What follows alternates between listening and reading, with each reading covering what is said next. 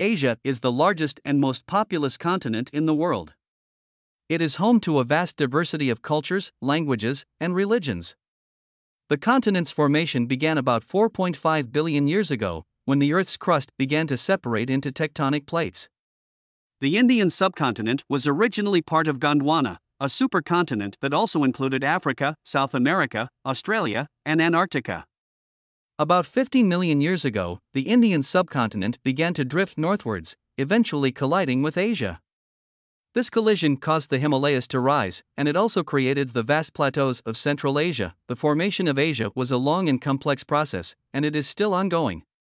The continent's geography is constantly changing as tectonic plates continue to move and collide. This process has created some of the world's most spectacular landscapes, including the Himalayas, the Gobi Desert, and the Tibetan Plateau. It has also shaped the continent's climate and environment, making Asia a home to a wide variety of plants and animals. The formation of Asia has had a profound impact on the continent's history and culture. The continent's diverse geography has led to the development of many different cultures, and its strategic location has made it a crossroads of trade and commerce for centuries. Asia is home to some of the world's oldest civilizations, including the Indus Valley Civilization and the Shang Dynasty.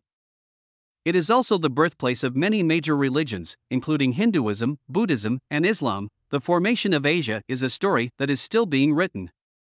The continent is facing many challenges, including climate change, environmental degradation, and political instability.